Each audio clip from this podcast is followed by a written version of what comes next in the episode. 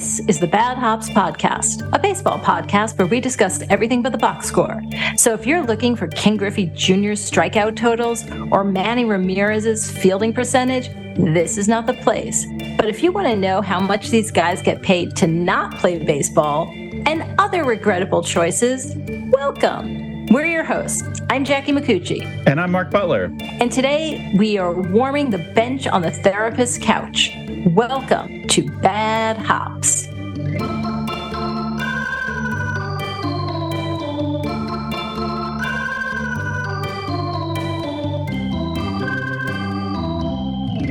Happy Bobby Bonilla Day, Jackie. Is it Bobby Bonilla Day? I think it passed, but that's it's okay. Not, it's, uh, you know, it's not, but it is. I, I mean, I felt bad about sending you these belated well wishes, but then I have to say, I actually feel like my thoughts are far more sincere and appropriate several weeks late. You know, in this case, I think a deferred sentiment feels right. I think so, actually. You're right. You're yeah, right. It's the spirit of the holiday. It really is. It really is. Can I read you some some Bobby Bonilla based facts that I, that I found? Oh, I hope I was hoping you'd read me uh, from the all the Bobby Bonilla Day cards that you got. But yeah, go ahead and we can you know we can do the Hallmark cards later. I mean, I love getting the Bobby Bonilla cards. I mean, I just like hope my mantle is covered with them. But here are some interesting facts about Bobby Bonilla. Ronald Acuna Jr. signed an eight-year, $100 million extension with the Braves, and that's through 2028. Wander Franco signed an 11-year, 182 million extension with the Rays, and that's through 2033. Our boy Fernando Tatis Jr. signed a 14-year, 340 million extension with the Padres through 2034. Bobby Bonilla will still be getting paid by the Mets after all these contracts expire because his contract runs through 2035. It is very easy to make fun of the whole Bobby Bonilla situation because the Mets are still on the hook for paying a 60 year old baseball player, a retired baseball player. I think he retired in 2000 or he left the Mets in the year 2000. He did, yes. And he is he's still going to get a paycheck through 2035. So yeah, he'll get paid after all of these other superstars that you mentioned are going to get paid. He is going to be 75 years old. I think they should make him take the field. I think on, so too. On Bobby Bonilla Day, July 1st, 2035. I would love to see that. So what the heck is going on? Why is this happening? So the Mets, way back in the day, back when $5.9 million was a lot of money in baseball, instead of buying out Bonilla's contract in the year 2000 for that amount, the Mets agreed to make annual payments of $1.2 million a year for 25 years, as long as they could wait, I, I think like 11 years to start paying. And so 8% interest was factored in. I had absolutely forgotten that one of the reasons the Mets did this is because they were in such financial hot water because they had invested, the owners of the Mets had invested so much of their own money in a Bernie Madoff scheme. Yeah. And the thought was that, oh, well, we'll get the money from Bernie Madoff and then we can worry about Bobby Bonilla and things like that. Well, oh, the Wilpons. Um, the Wilpons are still waiting for their money, but Bobby Bonilla is not. No. He is he's getting paid. They're the Mets are living up to what they're doing. Do you have thoughts on deferred payments? Because I think there there there is more of these deferred contracts that are that are coming up now. Do you what do you think? Because I know there's some thinking that you don't want to get paid uh, today and tomorrow's money. But what what do you what do you think? Do you think it's good for the player, bad for the player, good for the organization? I think when you look at this sort of situation, right? This like okay, I don't remember. Was Bobby Bonilla good? I barely remember. Like I, I now I know him because he's the guy that makes a, a, million plus a year. I mean, he must have been decent, and I, I and I should recall this having being from New York and knowing a little bit about the Mets. But let, let me see what his stats were. Although it seems awful, it's like that. You know what? Are the Mets truly tied up? Can they not sign other players? because of this Bobby Bonilla deal? Obviously not. I mean, like Steve Cohen. Not now. yeah. Steve Cohen, who we give a lot of of grief on this podcast because this guy, you know, has overspent his way into pretty much last place in the NL East. But I will give him credit. He's been a good sport about celebrating Bobby Bonilla Day and actually being a good sport about paying a guy who left the team 20 years before Steve bought it. I don't think a deferred contract is necessarily the worst thing to do. I Mhm. think it's it's a way if if the player is amenable, if that is a way for the team to sign a superstar who then would get paid for the rest of his life, not just for the rest of his career, but if it frees up salary money to bring in other good talents, what if A Rod had accepted that kind of a deal with the Rangers? Because you know the whole deal when A Rod was signed as a free agent with the the Rangers back in the early 2000s, they literally couldn't afford to pay any other good players. They they were so strapped for cash. It's like if A Rod had said, "I will take five million a year for the next 30 years," please get me a Cy Young like caliber pitcher. We might have been talking about the Rangers 20 years ago instead of just now. Those of us who are fans of baseball all remember when uh, that A Rod to Texas contract came up because Texas had famously needed pitching for for a while. So and yet they committed all this money to Alex Rodriguez and it just it's like, well, can he pitch though? I mean, he was a great hitter, but can he pitch? So that was definitely an interesting contract and I think the I mean the Yankees might still be paying Alex Rodriguez. That's the other thing too. I mean, Bobby Bonilla is definitely uh, that's one of the biggest, longest contracts, but there are definitely guys who are no longer playing that teams are paying because the economics of baseball, where it's like, well, sure, I'm going to pay this guy a lot of money until he's 40, but by the time he's 40, his contract is going to be a bargain compared to what the young guys are getting now. It's interesting tactic, but I mean, sure, I wouldn't mind like every year. Oh yeah, that's right. I this is the year I get another an extra 1.1 million dollars in my bank account. It's Jackie Micucci Day, everybody. if only. But yeah, he was a good player. He was, you know, he. uh, I mean, not you know earth shattering, but he was a 279 average and 829 OPS. So he was a, you know, definitely a, a decent decent player. He's What- 60 years old now, by the way, just so What- you know. just, just out of curiosity, what was his slash line last year? I think you know zeros across the board. Zero, zeros across the board. You know, I was thinking when when is this appropriate? I think if you have a great player, not a Mhm. good player, but a truly great player that is also the face of the franchise, Yes. right? But I think then like can you collaborate? Can you say I wish we could pay you now, but I, I think we'd all rather be wearing rings, right? Right. Right. So let's defer some of your salary. You'll you're going to get it. You're going to get the interest payments. We're going to win, but we're going to bring on the the people that we need. A Rod should have looked at that p- pitching rotation and said, "Oh yeah, yeah, yeah, yeah. You do need pitching." But the face of the franchise, and I think if you're paying somebody until they're 75 years old, maybe make that person the ongoing face of the franchise. You know, you see here in Seattle, we have Ichiro come back, we have Edgar Martinez come back, we have Ken Griffey Jr. come back. We don't owe these guys any money, but we want them to be Mariners for life, even though Edgar was the only one that was truly from that list was a Mariner for life. Right. Also, I think you might just want to make sure that they pass a background check because the last thing you want to do is pay somebody that's going to have personal problems and, and this this is not a reflection on anybody that we're mentioning here but we know that there's some past players with substance issues or Mhm. domestic violence issues and it's like imagine if you commit to paying somebody 30 years and then there's a domestic abuser day that your team quote unquote celebrates for the next 30 years so just yeah make sure they're a good citizen I think Bobby Bonilla is a, a, a perfectly upstanding fellow, as far as I know. Never heard anything bad about him other than uh, the fact that he's still getting paid 1.1 million dollars a year. But like, I don't think that's a bad thing. Go, Bob. Yeah, you, you know what I've heard about Bobby Bonilla? He apparently was a very patient person in the first decade of this century, and, and now he's a very wealthy person uh, for the remainder of his life. I, I would believe. You mentioned in the intro a couple names, so I just want to give did. I want to give the business here. Ken Griffey Jr. is still owed three point five million dollars per year until he's fifty three. Now I already just I I ruined the surprise because I said the Mariners don't owe him any money. The Reds do. When is the last time you thought about Junior as a Cincinnati Red in the last 10 years?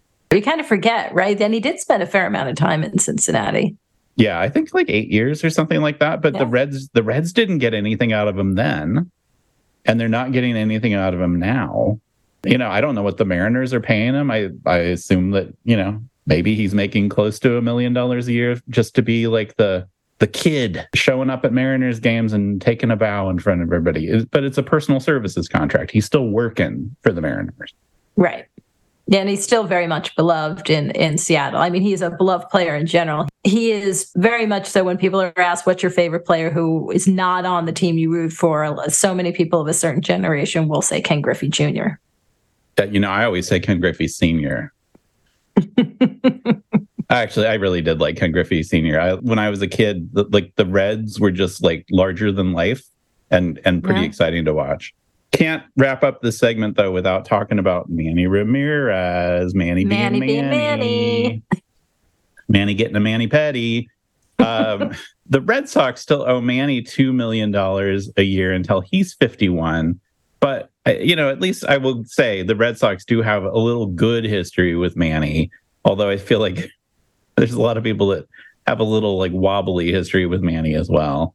I mean, he was the cornerstone of those beginning championship teams. So I mean, you know, he he he was an exciting player and he was definitely his own person. So as much as I hated seeing him on the other side of uh, the playing field, he was uh, always always he was never dull to watch.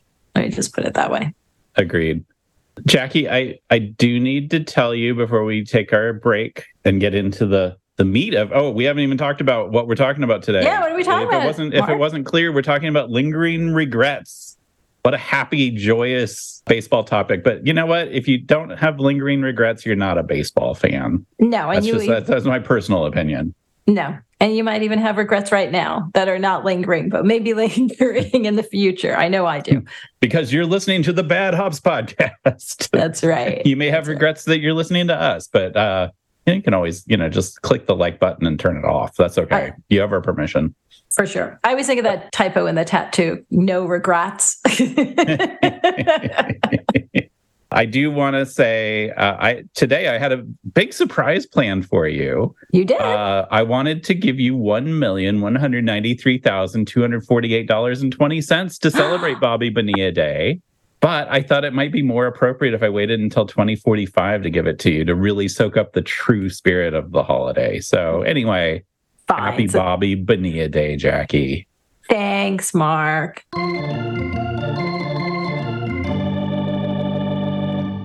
Jackie, we're kind of in the middle innings of the podcast and we're talking about lingering regrets. So far, we've only talked about regrets that the Mets have. hmm As I alluded to before the break, you're not a baseball fan if you don't have some sort of lingering regrets. You could be a, a team owner, you could be a player, you could be a fan, but you have one of the most interesting World Series ever. There's That's right. always re- always regrets in the World Series, but this one maybe more so than normal. That's right. I'm talking about the 1994 World Series. Remember the 1994 World Series? Do you? I- no, you don't. No, if I- you I- do, I'm I had- worried. I, I had front row tickets. That was amazing. yeah, if you remember that World Series, I, I've got I've got a bridge to sell you.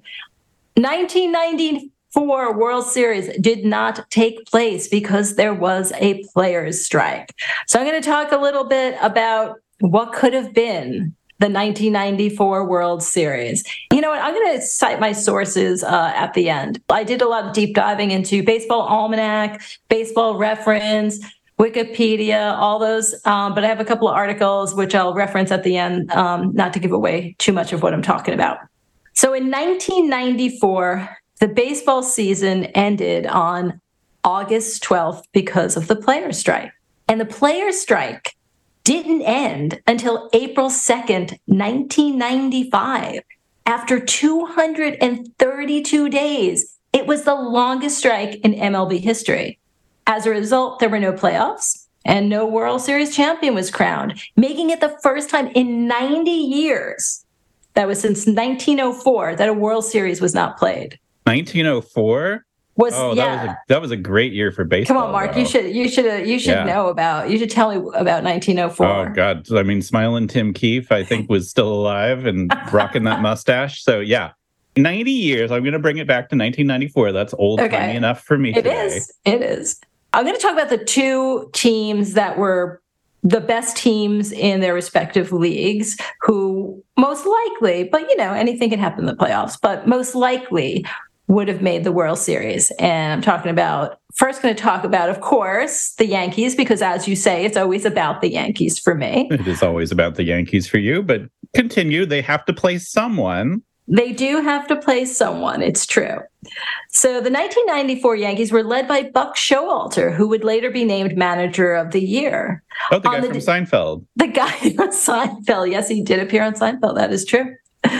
On the day the strike began, the Yankees had a record of 70 and 43, and they were six and a half games ahead of the Baltimore Orioles.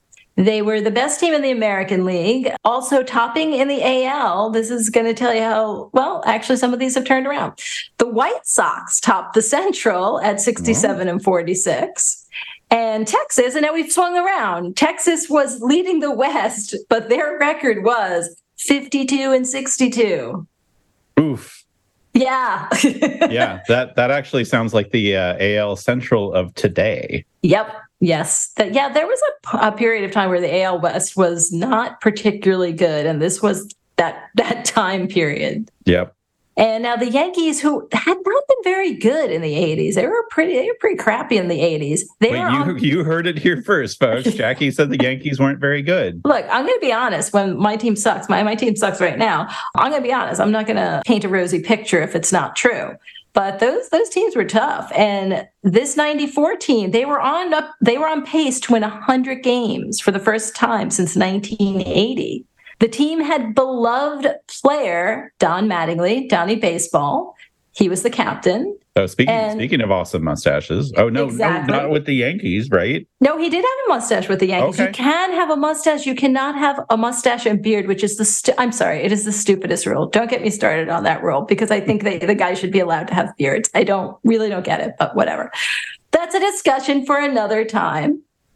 Um, Mattingly had not played in the postseason his entire career because he was on these really crappy Yankee teams, and he was poised in 1994 to possibly be in his first postseason. Mattingly would see the postseason in 1995, the year that he retired after that year. So thanks to the wild card, the Yankees were in in the playoffs, but they would ultimately lose to your Seattle Mariners that year.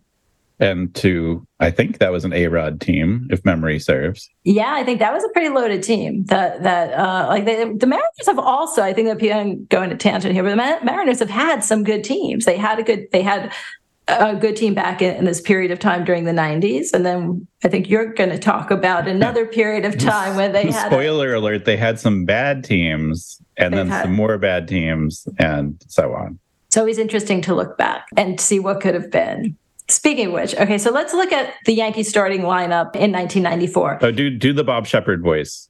The left fielder, Luis Polonia, yeah. Wait, I did, I did that wrong. I couldn't do I couldn't say it. Polonia. I couldn't say it in his voice.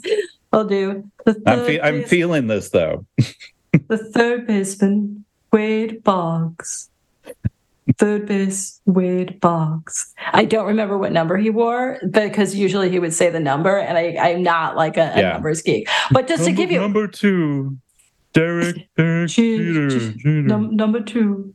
Wade Boggs is seeing 342 at this point. Mattingly, who was the first baseman, um, longtime Yankee, he was, despite being plagued with back issues, he was hit. He was hitting 304. In fact, the only light hitting player on this team was Michael Gal- Galiago, who was hitting 239. Everyone else was hitting like solid in the 300s. This was like a, a loaded lineup. This was Yeah, a true be- Yankee beast- team. beastly team. Exactly. Paul O'Neill, 359. He had come in the year before, speaking of Cincinnati, having been traded from the Cincinnati Reds. Bernie Williams, very young Bernie Williams, switch hitter, Guitar player. playing guitar player now. Now that's what he concentrates on is music. He hit two, he was hitting 289 and he was just a baby at that point. They were patient hitters. They took their walks. Polonia provided a decent amount of speed. Um, Boggs and Mattingly, they were great contact hitters. Contact hitters, remember those contact hitters? I miss the slap single. Those are the best so much fun. Danny Tartabull was on this team, uh, although he was he was a he was a three true outcomes kind of guy. He hit a lot of home runs, he drew some walks, and he struck out a lot as well. So, but you know that's he was who he was. As I said, Paul O'Neill he ended up winning the AL batting crown that year. Mike Stanley also had a breakout year. He was the catcher. Um, in fact, he led all AL catchers in WAR this was a loaded team, and even their bench was loaded, with the exception of Daryl Boston, who I do not remember. Um, he was a lefty outfielder who was just hitting 182. But they had Randy Velarde, they had Jim Leyritz, they had Gerald Williams on their bench. These were bench players. You make it sound like they could have gone all the way, Jack. They could have gone all the way. Now, the pitching, you know, and this was always a thing with the Yankee teams, even when they were winning um, all the championships their pitching was was was okay. It was a good pitching staff. It was not like you know we're not talking about like uh, Maddux, Smoltz, and uh, the Braves, who also were were uh, a big deal during this period of time. The Yankees' uh, prize free agent acquisition of 1993 was lefty Jimmy Key. He was absolutely the ace of the staff, um, and he came in second that year for AL Cy Young Award vote. Key, by the way, uh, had played for the Toronto Blue Jays when they won. Remember, the Toronto Blue Jays won the World Series, 1992. oh my gosh, the, those early 90s Blue Jays, my goodness. They won, a... they went back to back. They won two World Series, did they not? Am I, I think so. Yeah, they were like 90 to 93. I feel like they just sort of owned the world. They not always World Series caliber, but yeah, they were they were a great team. The rest of the pitching, they had Jim Abbott, who was a who was a solid lefty. Uh, they had Melido Perez, Scott Kamieniecki. They were fine. They had a decent bullpen as well. They had um, Steve Howe, who became who became I think their their closer. This was in the years right prior to John Wetteland and Mariano Rivera, because they would get Wetteland from the team we're going to talk about next next year. So this was before these two guys. Um, they had actually slotted in Xavier Hernandez to be the uh, the closer, but Steve Howe at the end of his career. You know, sometimes these guys, especially back then at the end of their careers, they were effective closers. But the strength of this team was offense. This would be the first of a long string of Yankee lineups that could consistently wear down pitchers until they got into trouble and handed the game over to the bullpen. And traditionally, not like today, because today it's very different, right? Bullpen guys are throwing over 100 miles an hour. But back in the day, especially if you were getting into middle relief, you were getting into the crap part of the your oh yeah the just the staff. just the grinders and like yeah and you could wear those guys down very quickly very quickly as a team they ranked first in the majors in batting average on base percentage and ops plus the only team and this is gonna this is another way back machine the only team to score more runs than them were the cleveland indians not the prior to them becoming the guardians remember when Cleveland could mash? I mean, now they're a light hitting team, but there was a time when they were they were uh, big scary bats. Yeah, they were they were beasts as well. For sure. So the Yankees they, they definitely flirted with with scoring. They could have flirted with scoring a thousand runs that year. Now it would have been fun to see the Yankees get into the World Series. But we don't know what would have happened. But we do know it would have been likely that they would have faced the Montreal Expos that year. Who? The Les Expos. Oh, thank you. Qu'est-ce que c'est? Les, les Expos de Montréal. De Montréal. Oui, oui. Très bien. No, Mark, I was originally just going to focus on the Yankees, but when I saw who was so good in 1994 on the National League side, I had to talk about the Expos. Well, and of I course, mean, the you know the Expos had a storied history of uh, winning World Series and uh, contending in the playoffs year after year, right? Oh, oh, totally. No, no, no. Sadly, no.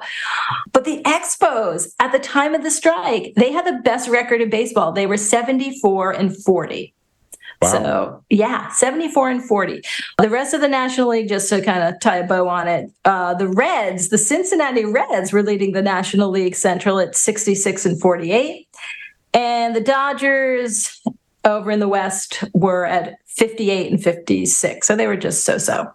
The manager of the Expos that year was Felipe Alou, dad of Moises Alou, who was also on the team. Brother of Matty.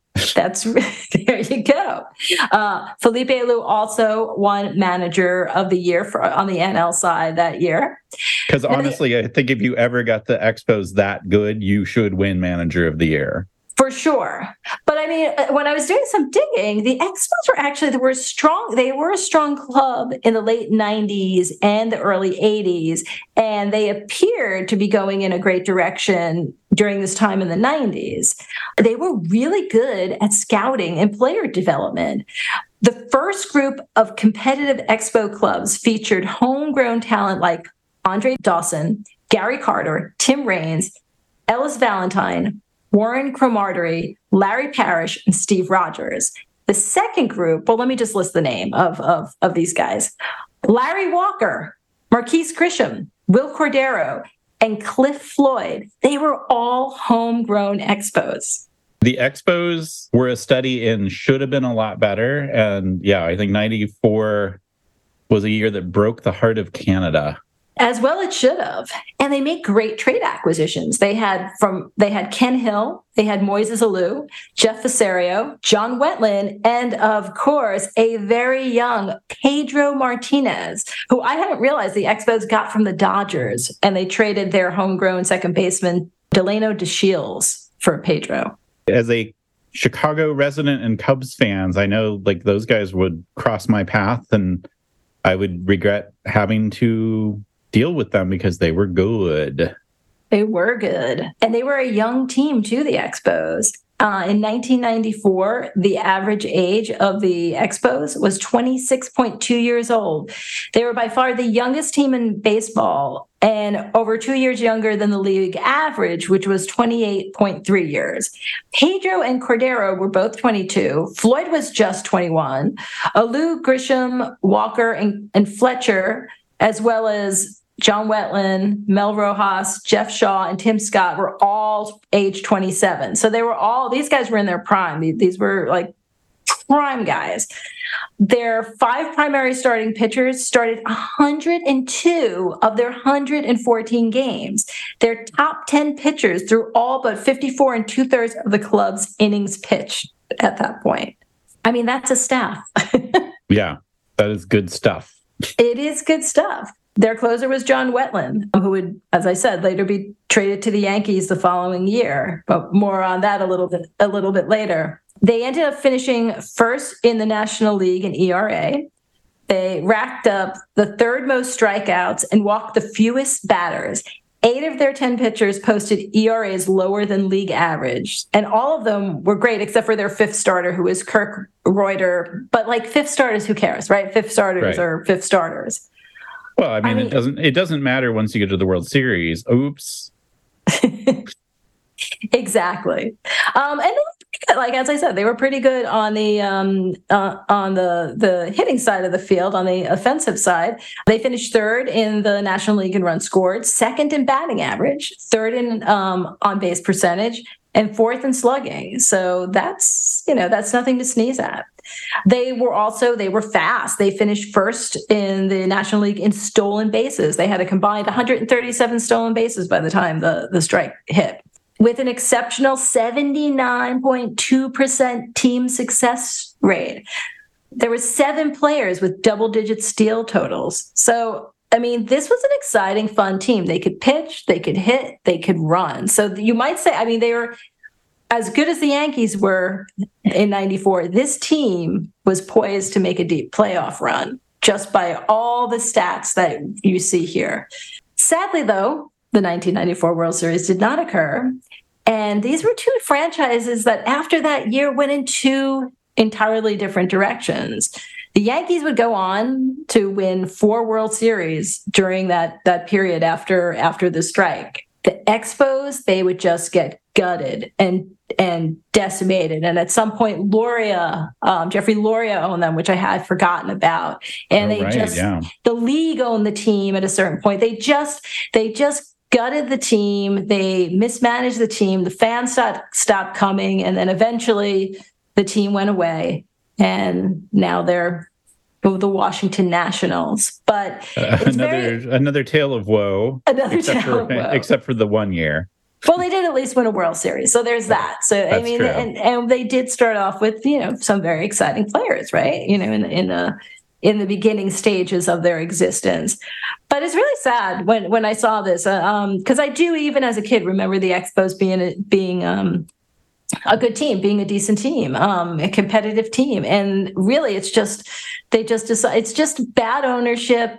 And you know, Selig was also culpable. They didn't want, they really didn't want the team to be in Montreal. They wanted to move it somewhere else, and they just decided they would just crap all over the fan base and and basically use the team as trade bait for other teams. And well, I mean, a, a, a lingering regret that we aren't really getting into today. But man, when a city loses a team, or yeah. when a country loses a team, the MLB cut the number of Canadian teams in half. Yeah. When they engineered the deal to get the Expos out of Montreal and turn them into the Nationals. It was sad, and I I I know that at some point the the fans did turn their back on the team, but for good reason because they had they were getting screwed. And I think the aftermath of the strike, as you're going to get into, it broke a lot of hearts and it, it made it hard for people to come back. And when when fans have lingering regrets, sometimes it's a tough claw back in to get fans back in the stadium and watching it on TV. For sure, but of course we had a home run chase that happened. Um, yeah steroids steroids be aside, but we had the home run chase between McGwire and Sosa.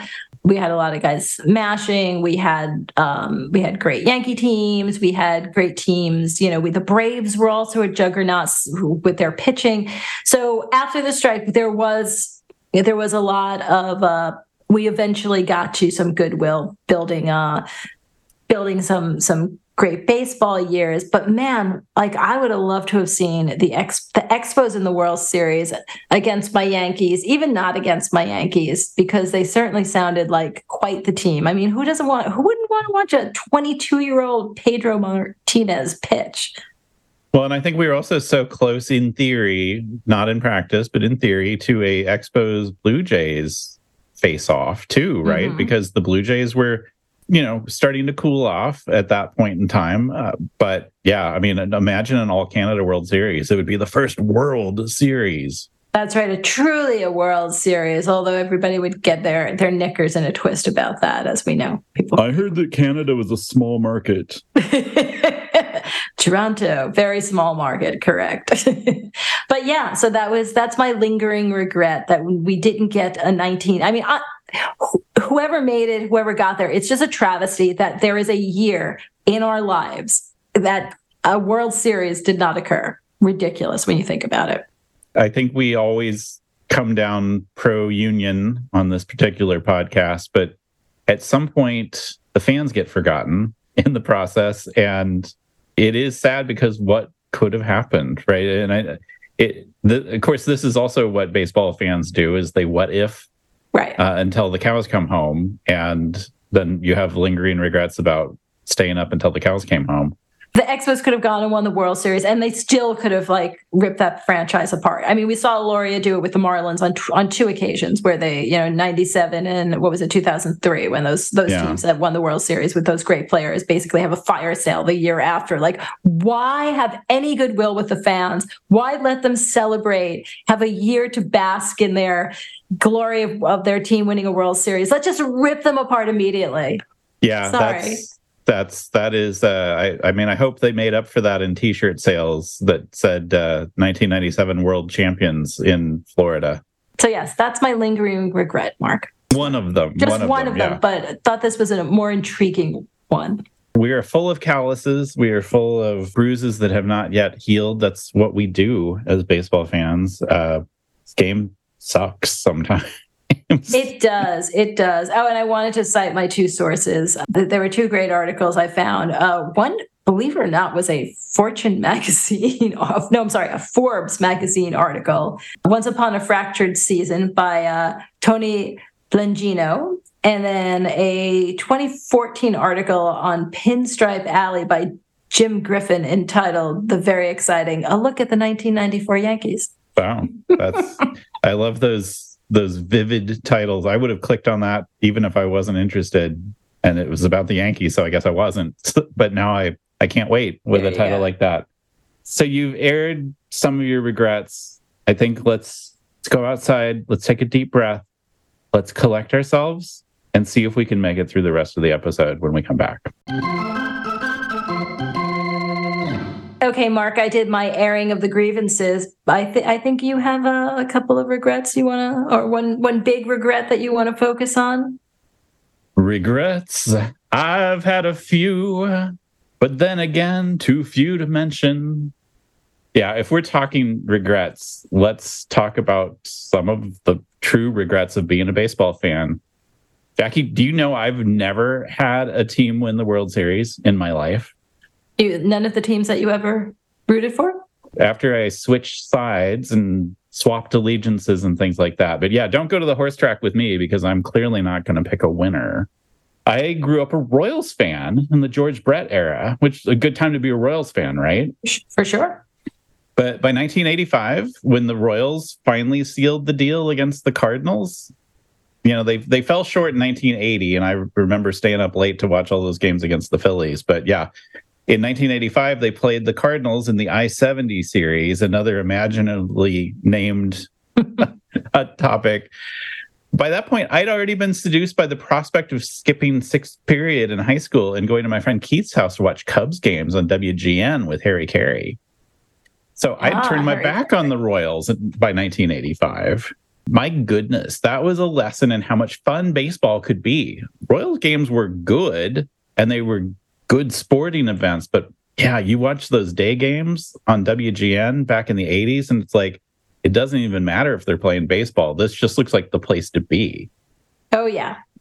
I th- honestly do think those games were a huge influence on me actually moving to Chicago after I graduated from college. You know, I loved the idea of lovable losers as the Cubs were known for decades. Right. And I, I, you know, talk about regrets. It's like being a Cubs fan from 1906 for about 100 plus years. The lovable losers are as close as baseball comes to reaching a bookish punk nerd like me wait till next year was such an easy cop out. That's, you know, the Cubs slogan because they knew they weren't going to do it this year. You just say it fast, wait till next year, get it over with. I hung in there with the Cubs for almost 20 years. And then, of course, I bailed on them before the much less lovable sabermetrics and salary driven Northsiders won it finally in 2016 because I'd fallen under the sway of the Seattle Mariners.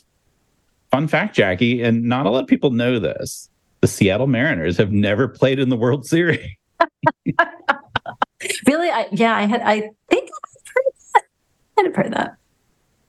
But another fun fact the 2001 Seattle Mariners are probably the best team I've ever seen. My God, John Olerud, Edgar Martinez, Mark McLemore, uh, Mike Cameron, Jamie Moyer, and Ichiro, like a little baby Ichiro. I mean, he was like 28, but you know, he was a rookie that year. Like, what a team! And that team worked so well together. There weren't any real superstars, but there were no duds, and there's certainly some Hall of Famers in that mix.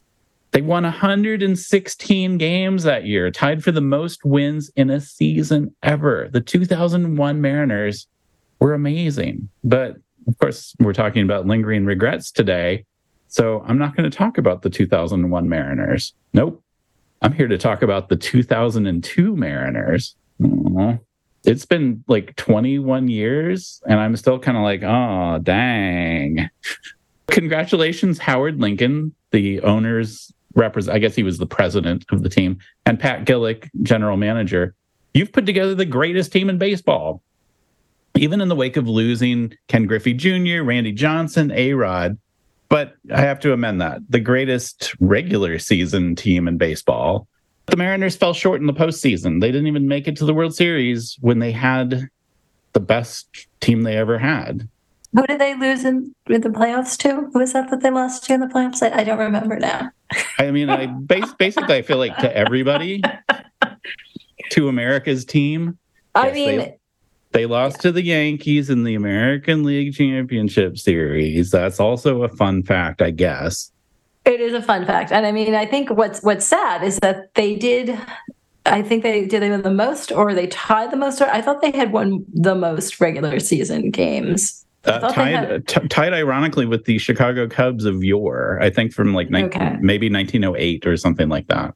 because I think the Yankees had the uh, Ameri- they had the American League record in '98, but nobody ever remembers that the Mariners were better because the Yankees won the World Series that year and they ended up winning 125 games in total, including the postseason. Just gonna throw that out there, but it's okay. Wow, just, po- just poking the poking you. Sorry, I'm having some lingering regrets about this episode and that I'm sorry, I'm unable to sorry. unable to pull the microphone out of its plug for, for you. I know. Lingering regrets. I know. I'm an obnoxious fan. Hey, look, things suck right now for me. Uh, but I at least I have the past. that, that that's that's true. Yeah, you have uh, you have so many rings technically that you would need to grow like a like what like a fifth set of hands. What are you up to? Like 27, something like that? 20, yeah, 27. Yep. 27, but who's counting? Could have been 28 if 94. No, go ahead. So it's the dark the dark Seattle autumn of October of 2001. How, what do you do next? How do you build the bestest Mariners ever? Based on what we saw in 2001, you don't do anything. Honestly, I can't really argue that this was a huge mistake. Please note my earlier comments, greatest team ever. But also, as great as that the 2001 team was, they're lacking rings. And another fun fact spring training 2002, every person on that team showed up one year older. It Uh, happens. Yeah. I mean, and that's the funny thing about baseball. Like, if you're under 30, guys like Mike Cameron showed up stronger. Ichiro came back smarter. He'd adapted I mean, to he's American Ichiro. baseball. He's, He's yeah, I mean, Ichiro. he's, He's yeah, he's Ichiro. Right I mean, guys like Edgar Martinez, John Olerud, and some of the other 30 plus year old guys showed up slower and not as amazing. Uh, Jamie Moyer was exempt from that because you know he was already 500 years old. So he, he played another 20 years. So there you right. go. Pro- proportionately, he yeah he he was fine. He actually was fine.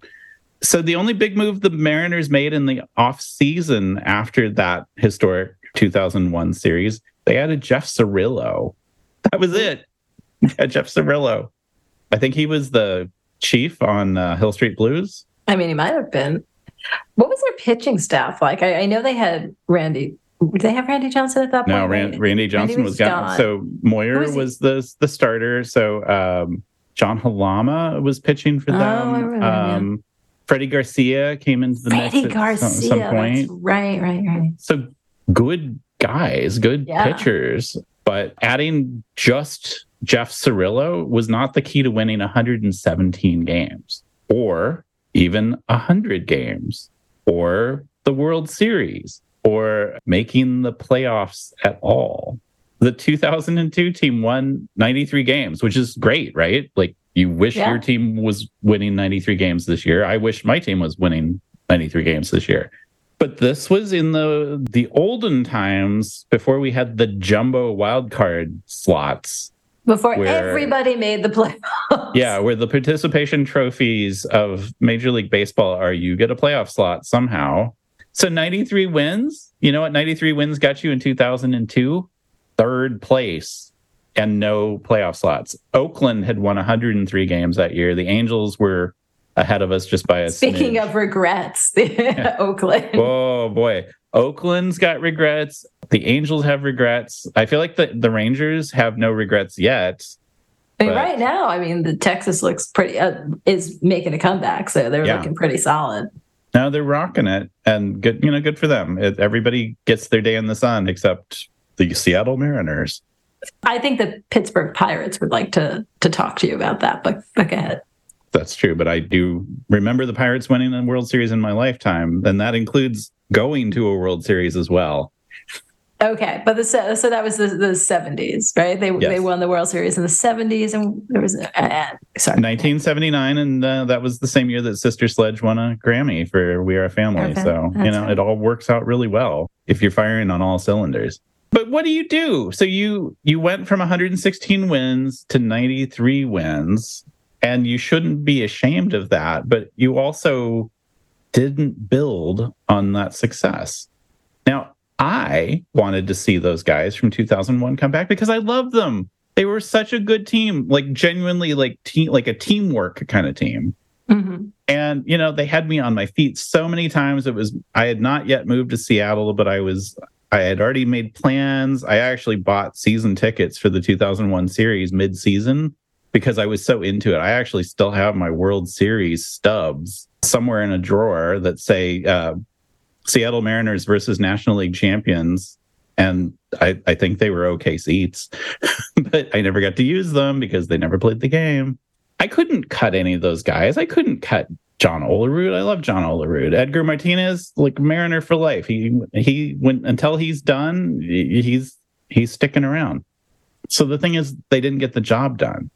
I would have been a terrible general manager because I would have been sentimental. I looked at the free agent list in the off season of 2001. Barry Bonds, uh, realistically, he was never going anywhere, right? But still, he was right. available. Johnny Damon, Jason Giambi, Chan Ho Park. John Smoltz. These would have all been massive upgrades. Jeff Cirillo? Not so much. Not so much. I know the Mariners had money because they sold out every game in the second half of 2001 and their TV ratings were way up, so they could have done it. So 2002, a sentimental misfire. 2003, well, they kept the same team more or less intact. The biggest acquisition was the weirdest acquisition. We picked up Randy Winn from Tampa Bay, who was pretty decent, like kind mm-hmm. of like a Mike Cameron light kind of outfielder. Do you um do you remember who the Mariners gave up to get Randy Winn from Tampa Bay? Oh, um, I don't. I, I I can't remember off the top of my head, but I know there have been. I know they've given up some really good prospects. But go ahead. Well, this this this is the opposite of a prospect. They oh. They allowed Lou Piniella to go manage in Tampa. That's right. That's they, right. I forgot de- about that. They demanded a primo player in exchange. I, that that is still, I think, one of the few times that I've seen a player manager swap. Technically, you know, they traded for some minor leaguers or something like that, but may have been the only time that a a manager who was not a player manager. We haven't done a callback, and we're always player calling manager, back player managers. Player, player manager, manager, season one, bad hops. Let's go. Go. So we lost maybe the best manager we've ever had, and we got Randy Winn. And that's basically it. That was the majority of the, the, the big deals in the 2003 season. So what did that get us? Hey, 93 wins. Again, 93 wins in 2003 got you second place and no playoffs. 2004, same team, mostly 63 wins. Ooh. Oops. You know what that Ooh. gets you? Get you nada. Last place. Playoffs? No. I am not going to go past 2004 because it's too painful for me and I'm probably painful to anybody listening. Like, hey, hey here's a guy reading a list of of uh, years. Let's just say that the playoff drought that started in 2002 lingered for another 20 years. A playoff drought, not the World Series drought. The World Series drought is still, oh my God, like 40, 40 years and counting. Um, yeah. Yeah, it, they made it, it last year. They made they made it to a wild card. the wild card. So there you go the Mariners ownership, the GM, Pat Gillick, I mean, they gave the people what they wanted. Everybody wanted to keep those lovely fellas of 2001 and keep them coming out because they won 116 games. And that is that weird irrationality that we all have as baseball fans. We get it in our heads. It's like, well, they won 116 games last year. They could easily win 120 this year. You know, it's also the same guys that would call into sports radio uh, shows and say, well, you know, I think the uh, Yankees should trade Aaron Judge to the Dodgers. It's like, okay, so who from the Dodgers would you send to the Yankees? It's like, um, just like uh, minor league guys. Why would the Yankees accept that deal? Like, well, I mean, it would be good for the Dodgers.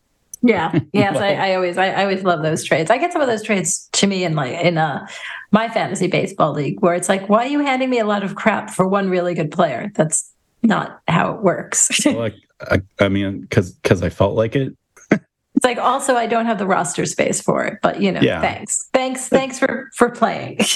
but but ultimately, we all think like that at some point. There's this weird like leap of faith, or like you know, magical reality that we live in. It's like okay, if we keep this team together, they'll only be better next year.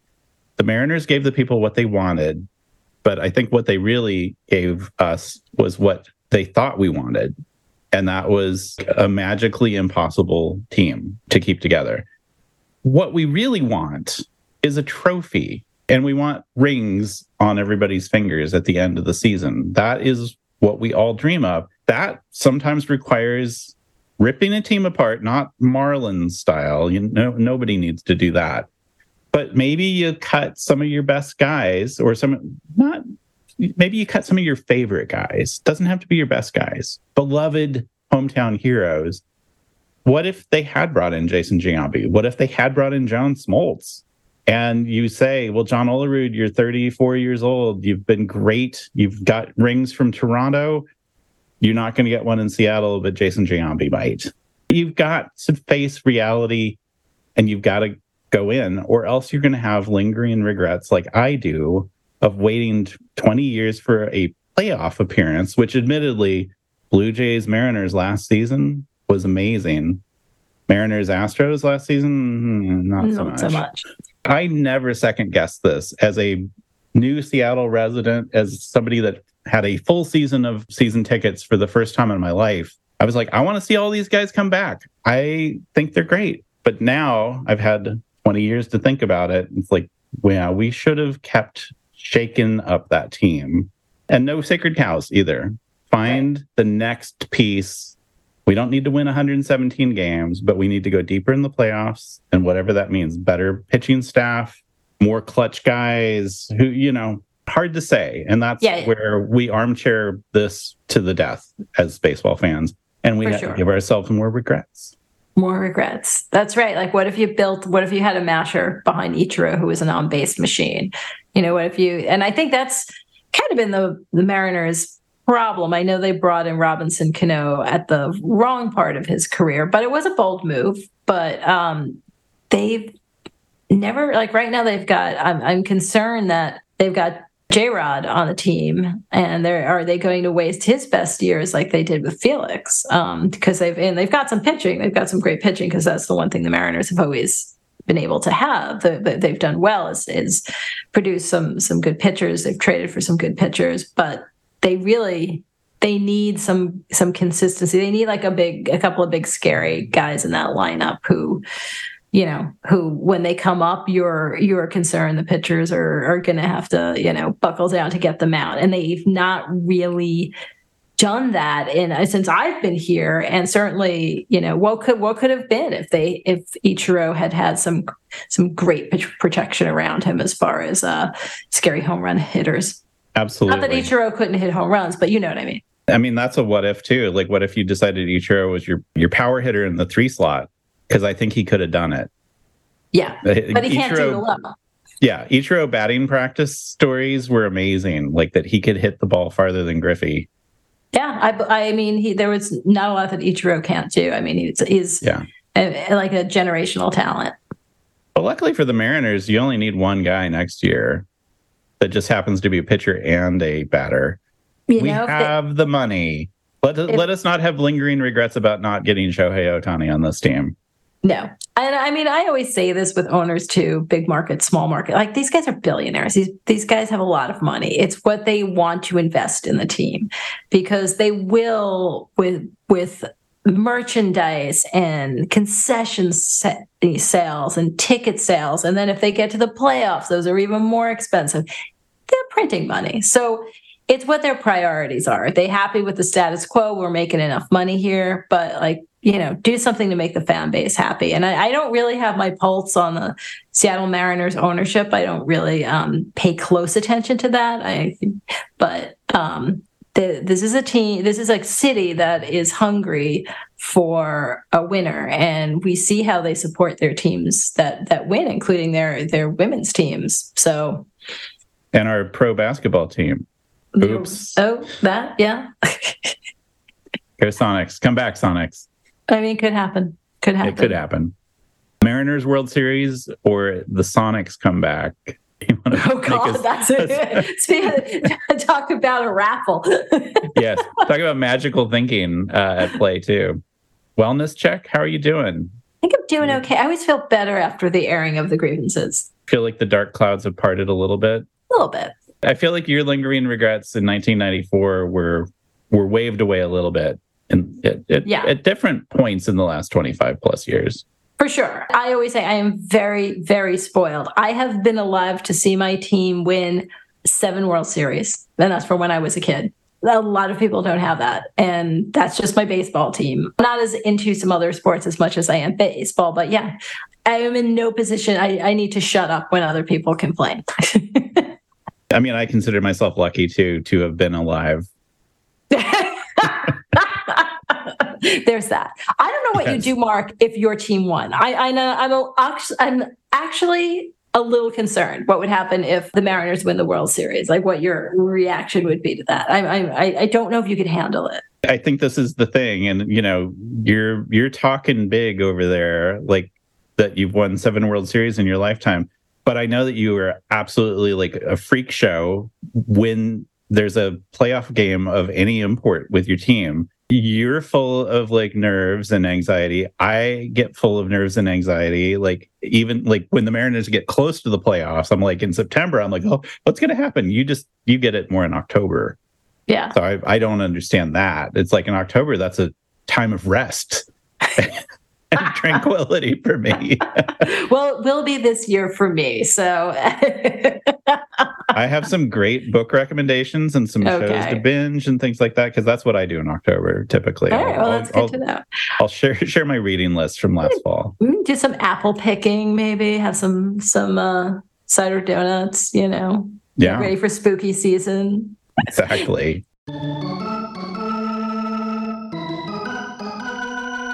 The fans are heading home. The grounds crew is on the field, and we will see you next time at the ballpark. That's our pal Ron Lewis on the stadium organ. I'm Mark Butler. And I'm Jackie Micucci. And this was Bad Hops. Any rebroadcast, retransmission, or account of this podcast without the express written consent of Bad Hops is prohibited. Unless you like us, review us, or subscribe to Bad Hops. Find us at, at Bad Hops Podcast on Instagram and everywhere else.